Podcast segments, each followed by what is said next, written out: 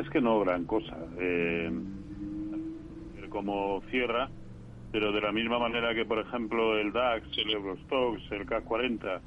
nos dejan una vela semanal prácticamente similar a las anteriores, solo que con el relleno blanco en vez de negro,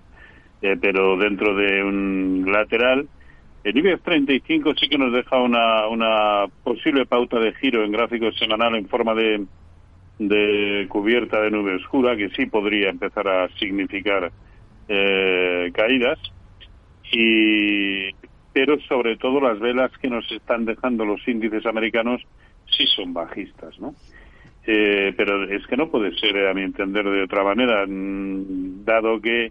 eh, el índice del sector bancario ayer cayó un 7%, hoy la última vez que lo he mirado caía un 5%, bueno, pues sí, pero esas caídas de ayer y de hoy los han llevado a los mínimos, bueno, hoy, hoy han rebasado a la baja los mínimos de octubre,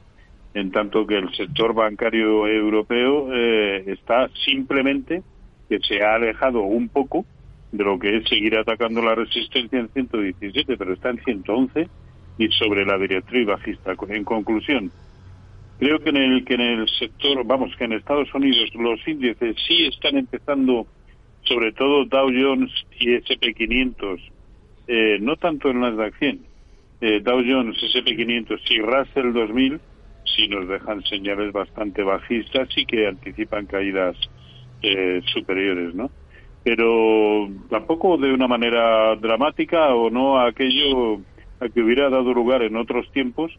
eh, una noticia del calado de lo de Silicon Valley Bank. Hmm. Jorge.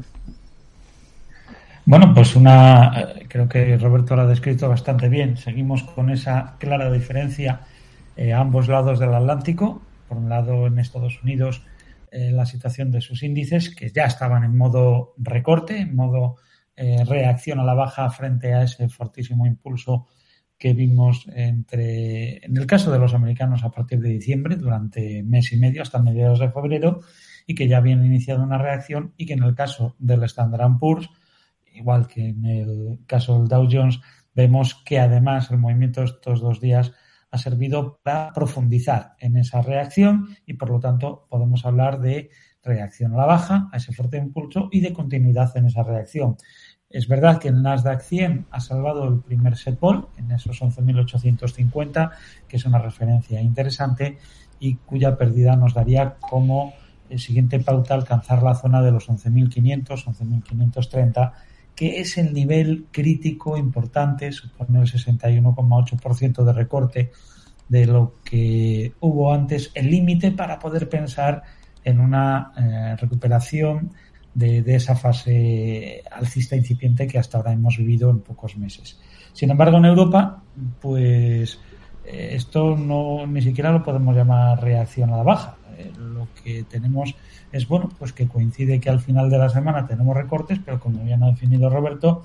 dentro de unos márgenes, de unos canales, de unas fases laterales que dejan a salvo los soportes. Soportes que son los que debemos vigilar, los, los 15.150 del DAX, los 9.100 del IBEX, los 7.150 del CAC 40 o los 4.170 del Eurostox.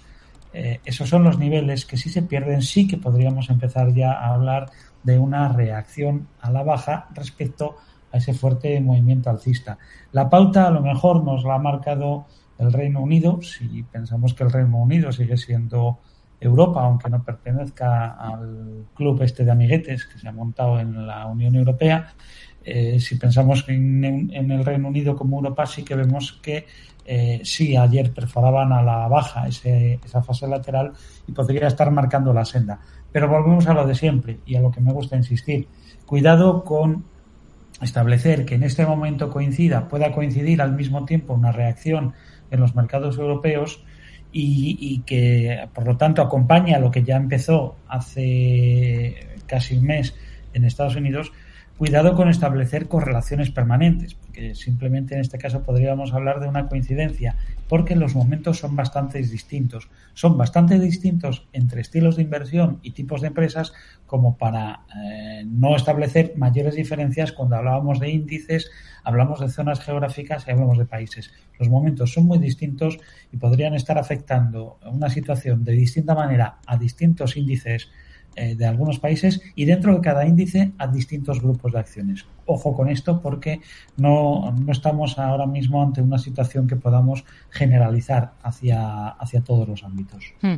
Bueno, hay oyentes que nos están escribiendo. Eh,